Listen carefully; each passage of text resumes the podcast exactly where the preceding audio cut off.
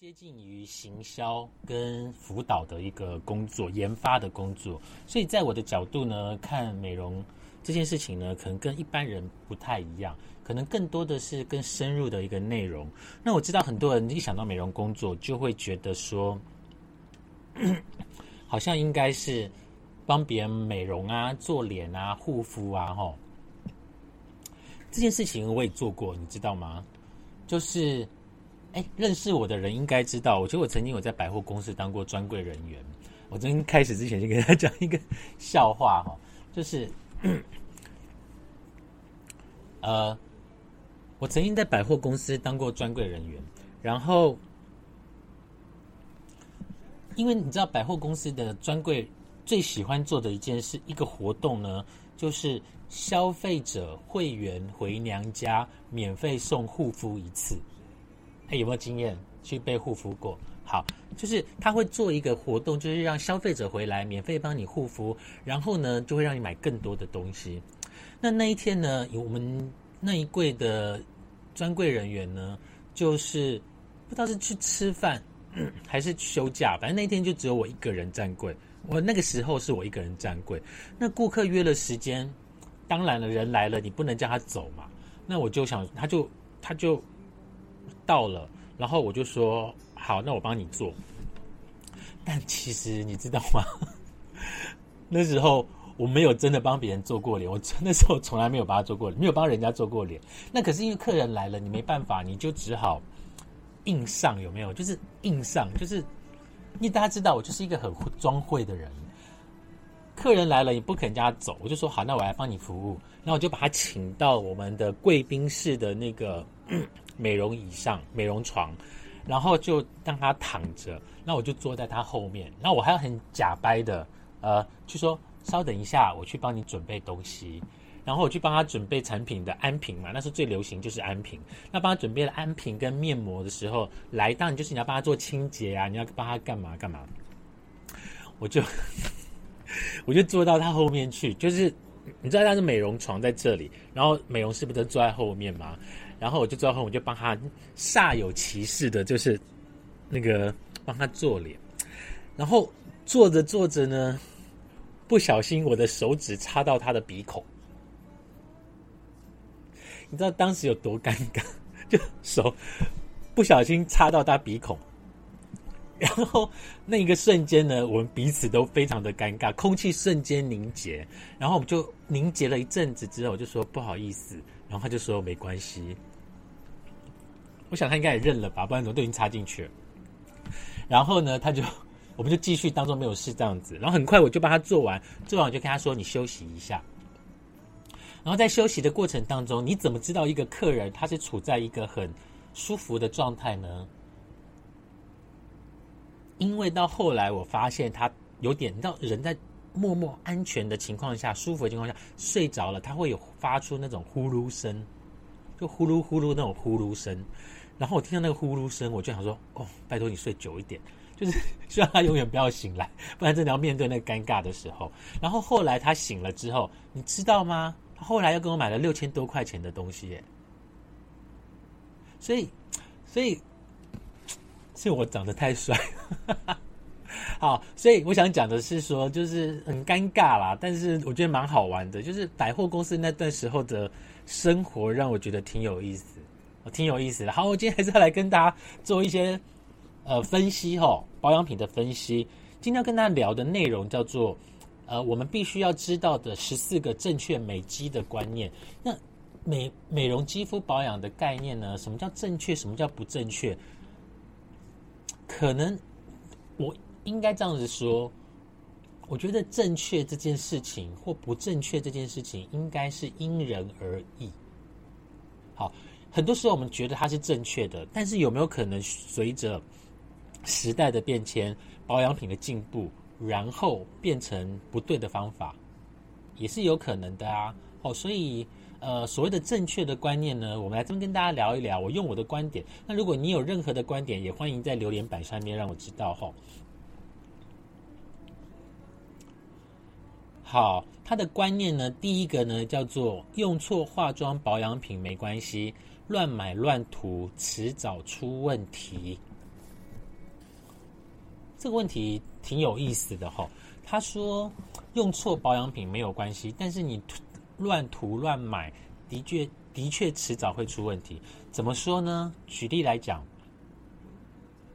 有些小女生，嗯，不太懂得怎么买保养品，所以她会到通常会去哪里咨询？我不知道你们有没有经验哈。我我我当过。小男生，我以前真的会去百货公司去做咨询，可是百货公司当人好的柜姐，她就会给你咨询，她不见得会卖你，因为他们东西真的太贵了。可是有些柜姐也不能说她不好，这就是我知道讲话不得罪人的原因，就是也不能说她不好，但是她有她的业绩压力，总是要养家嘛。所以那个时候呢，可能就真的会因为他的一些建议买了一些保养品，可是。保养品对错真的有差吗？当然有差。如果你今天是很油的肌肤，你又买了，不小心买到一个过度油脂含量过高的一个保养品，那你擦上去就会油上加油，那当然当然就会产生呃更多的问题。所以我觉得透过咨询这件事情，真的是大家一定要去嗯思考的。好，透过咨询这件事情，然后再来还有讲到乱买乱涂，迟早出问题。的确，如果你今天买的东西不适合你的皮肤，你的皮肤除了出问题之外，我最害怕的就是我的顾客他会皮肤产生敏感。可是他如果知道敏感的原因，那就算了。更多的人是不知道敏感到底是怎样的敏感。好，呃，最常看到，我最常看到的就是以前最常看到的是很多人会。去架上买一些杏仁酸的东西回来用，用了之后呢，皮肤没有照顾好，因为大家都知道酸类的东西就是去帮你焕肤，帮你做皮肤的更新。可是如果你没有做好皮肤的更新，当然很容易就产生一些过度敏感的状况。那当你要敏感要在做保养的时候，我跟你讲，那真的很可怜，不是很可怜，就，真的很可怜，就是你找不到适合的保养品，可是你的问题依旧在。所以透过咨询能够找到更好的保养品。好，再来，这是近期我发现的吼。各位听众，你有没有发现一件事情？A 醇这个东西在近期非常的流行，各大品牌都有 A 醇，不管是开架式或者是专柜，或者一些特定的品牌都有 A 醇。A 醇好不好？A 醇没有不好，但是 A 醇，你说真的每个人都能用吗？也不见得每个人都能用。举例来讲，哎，可能真的很个案哦。有些人用了 A 醇，但我们知道 A 醇是一个很强效的一种从 A 酸的出一个衍生物。可是 A 醇它对于皮肤更新有很大的帮助。但是如果你本身是敏感型肌肤，可不可以用？嗯，可以用，但不要天天用。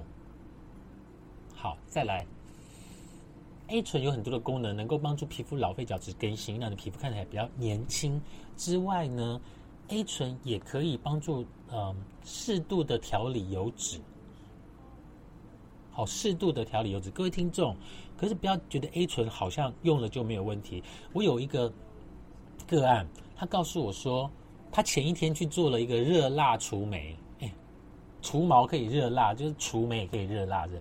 可你知道热蜡过后的那个眉毛啊，超级敏感。可是因为他买了新的保养品，他就用 A 醇，结果用了 A 醇之后，当然是哪一家 A 醇我就不说哈，因为其实每一家都有出 A 醇。他用了之后，他发现他皮肤开始泛红。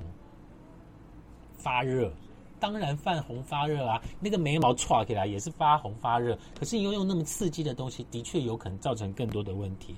但是 A 醇的东西的确，我必须说 A 醇真的帮助很多人得到皮肤的改善。但是你说有人，你说没有人敏感吗？也是还是有人有这个状况。所以在使用的它真的不要乱涂乱擦，还是要做功课好吗？各位听众，各位解宝们还是要做听，不是。哎，我说什么？我说各位姐宝们还是要做听众。我说各位姐宝们还是要做功课，好吗？好，第二个观念呢，他说，请你睁大眼睛，如果出现一些刺激的成分，千万别买。的确，哈，呃，应该这样说，你先了解自己的皮肤状况。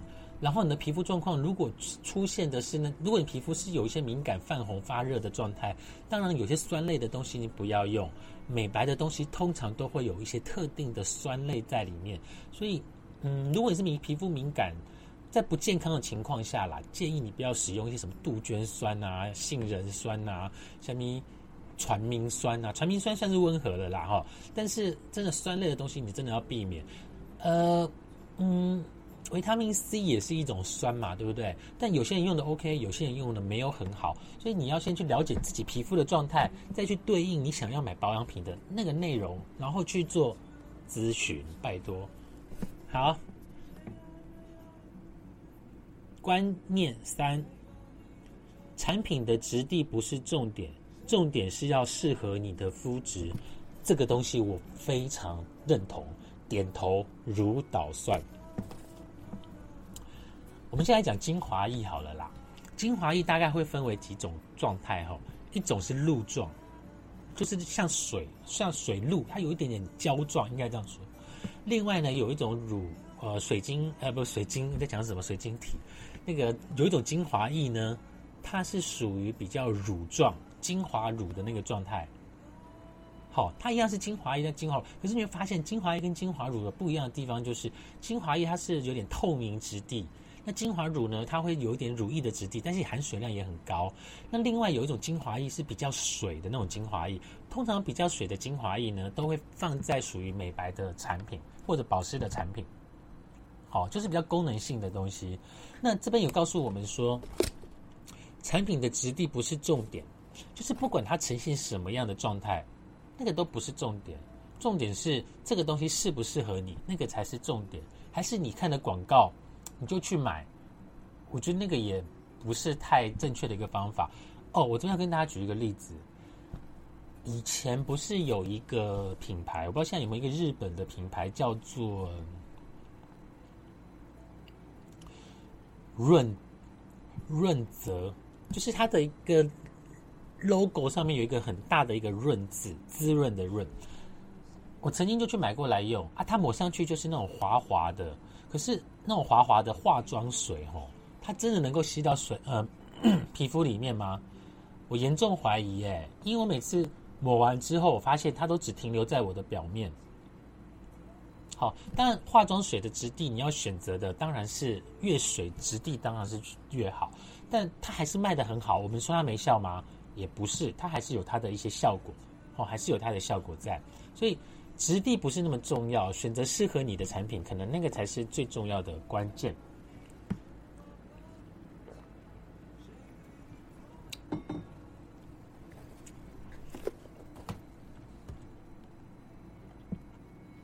看一下现在录到几点？才是十三分钟诶。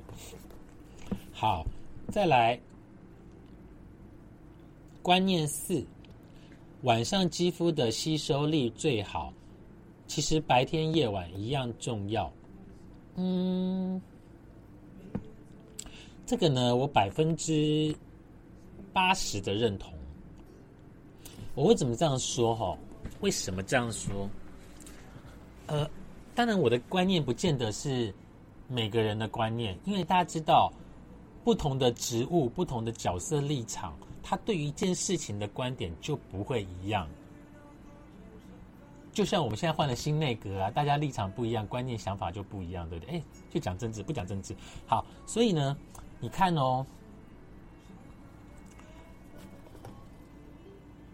我个人觉得，如果是我个人的保养，我会建议晚上的质地越成分越高越好。为什么？哈？呃，我不见得是对的啦。哦，各位那个听众，如果你觉得有什么想法，可以跟我做沟通分享，这都没有问题哈。来，但是我站在我的立场，通常晚上的时候呢，我们是处在最舒服、自然、干净的状态，洗了澡准备要睡觉，应该是这样吧？哎，不过我家这边很多人洗了澡之后是要去上班的，那就不一样。那个我们有另外再开一个单元，再跟大家聊他们怎么保养哈。我们先讲我们正常人、一般人然后。晚上在洗完澡之后，你的皮肤是处在最自然的状态。那在这种情况下呢，你当然要去做皮肤的保养。可是这个时候呢，我用的保养品，我会建议是比较属于那种不是高单价哦，而是说属于比较 cream 的东西。呃，面霜啊、精华液呀，这些是比较适合在晚上用的。或者有一些玻尿酸的成分啊。因为你知道玻尿酸很容易产生血血嘛，所以我建议这个是晚上来用是比较好。那在白天的时候呢，当然我知道现在是冬天哈，所以冬天的保养跟夏天是不一样。我前面有讲到，前面一集有讲到，所以呃，在白天的时候呢，我的观念里面，我的建议呢会是越简单越好，出门的保养越简单越好。当然防晒要做，当然冬天在这个这么冷，今天几度？八度是不是？在八度的这种情况下呢，呃，还是要去做一些面霜的加强。好，但是如果一般的保养来讲，白天清爽，晚上滋润，这是没有问题的。所以白天跟晚上擦的保养品会有一点点的不一样。好，再来。这边讲到晚上吸收力比较好，当然吸收力好啊啊，你就睡觉了啊，你也不用做别的事情，它当然就吸收了，不然要跑去哪里？对不对？是否？嗯，好，我们今天讲七个观念，后我们再跟大家聊聊天。来，第六个，贵的就是好货，昂贵的洗脸产品不一定比便宜的好用。这个我有点意见。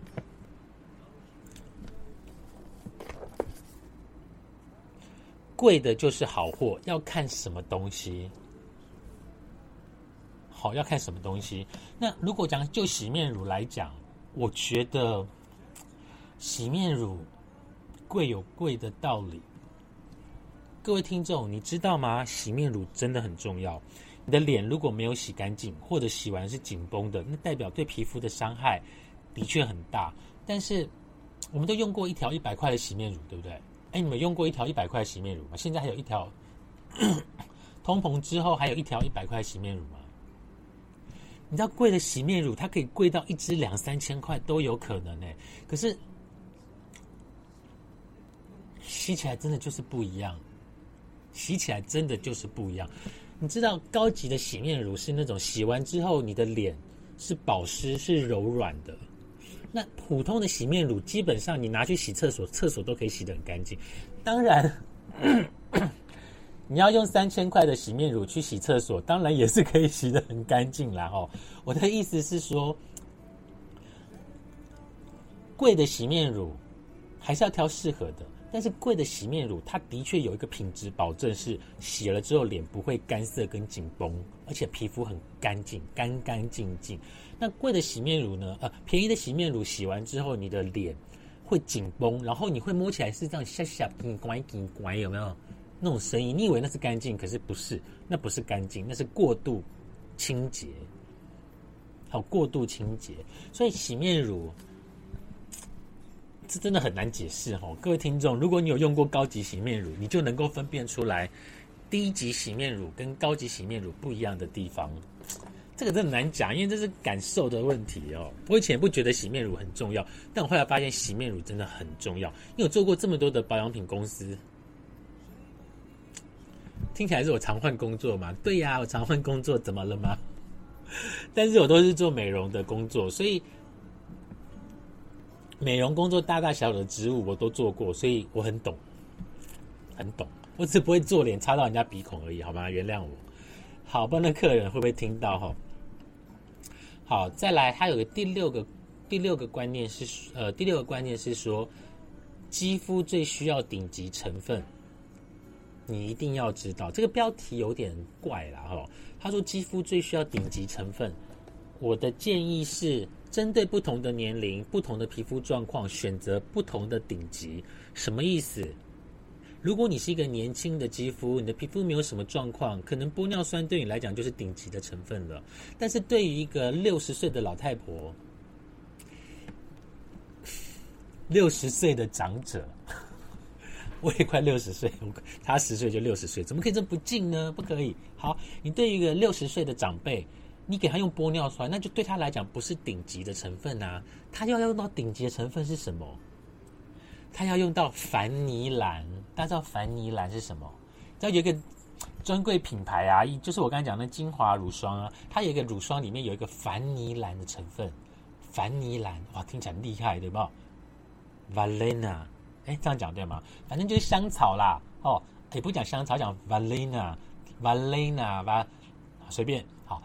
对，呃不同的年龄，顶级有不同的定义，所以二十岁的顶级、三十岁的顶级、四十岁的顶级成分，我觉得不太一样。那是商人给他的定义。我今天要给你卖一万块的乳霜，我就是 Valena，我就是凡尼兰。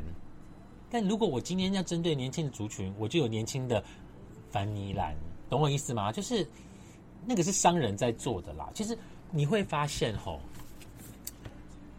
保养品这件事情，它其实就是一个商业的操作。身为流浪讲师，真的很敢讲。我曾经看过一本书，它上面有写到说，所有的保养品都没有效。我当时心里想说，所有的保养品都没有效，那是骗人的吗？各位同学去思考，如果这支保养品这么，我这这这个是腹黑的想法哈。如果这个保养品有效，那为什么不断要推出新的？好像站在某个角度听，有点道理；站在某个角度听，好像有点道理。但是科技本来就是日新月异啦，好，所以你会发现不同的成分，它不断会推出新的成分。那在这边跟大家透露一个东西，呃，很多新的成分一开始是在研究室研发出来嘛。那研究室研发出来这个成分，第一个会去的地方，就是能够看到它的地方，是在高档的医学美容中心。就这个成分第一次出现，会是出现在高档的医学美容中心。然后第二个呢，才会第二个呢，它才会去出现在所谓的专柜的品牌，就是高档的那一些高档的品牌，就是这个很厉害的成分哦。然后慢慢的呢，它会进入到所谓的呃护肤中心。哦，护肤中心连锁的那种护肤中心，那最后呢，这个成分呢才会进入到所谓的开架式的保养品。好，这是它的研发出来，从研究中心这可以理解。那第二个进入到医学美容中心，它当然就是跟研究中心直接做连接。那再来呢，它会进入到保养品专柜，就是它去代理这个成分进来，成为它的专利，代理这个专利的成分进成为它的保养品的独家品牌。的成分，那另外呢，它会再开始进入到所谓的连锁的医美中心啊、护肤中心，最后才会在开价时被我们买到。大家懂那个历史吗？那个那个历程吗？哦，所以呃，所以刚新研发出来的保养品的成分都是最贵的，所以就是卖给最有钱的人，是这样讲吗？好哦，好，再来，我们今天。第四集的部分，我们就跟大家聊第七，聊到七个，后面还有几个要跟大家做，在下一集的部分再跟大家继续做详聊。第七个观念呢，就是千万不要用擦的方式卸妆，拉扯皮肤会导致下垂。千万不要用擦的方式卸妆，拉扯皮肤会导致皮肤下垂。嗯。嗯，应该这样子说，你在清洁，就是你在化完妆之后要做卸妆的时候，你的动作是要轻柔的，轻轻柔柔，要用轻柔的方法来去做卸妆。那卸妆这件事情用对产品也很重要。我知道坊间最多人用的是卸妆棉，那卸妆棉呢，当然你年轻。嗯，尽量拉扯，好不好？我们这年纪的人会很希望年轻的朋友尽量拉扯你的皮肤，因为你早晚跟我们一样。但如果你五十岁还能这样子，我觉得也不错。应该这样说，卸妆你有选择卸妆的产品，可能是卸妆棉，可能是卸妆液，可能是卸妆乳。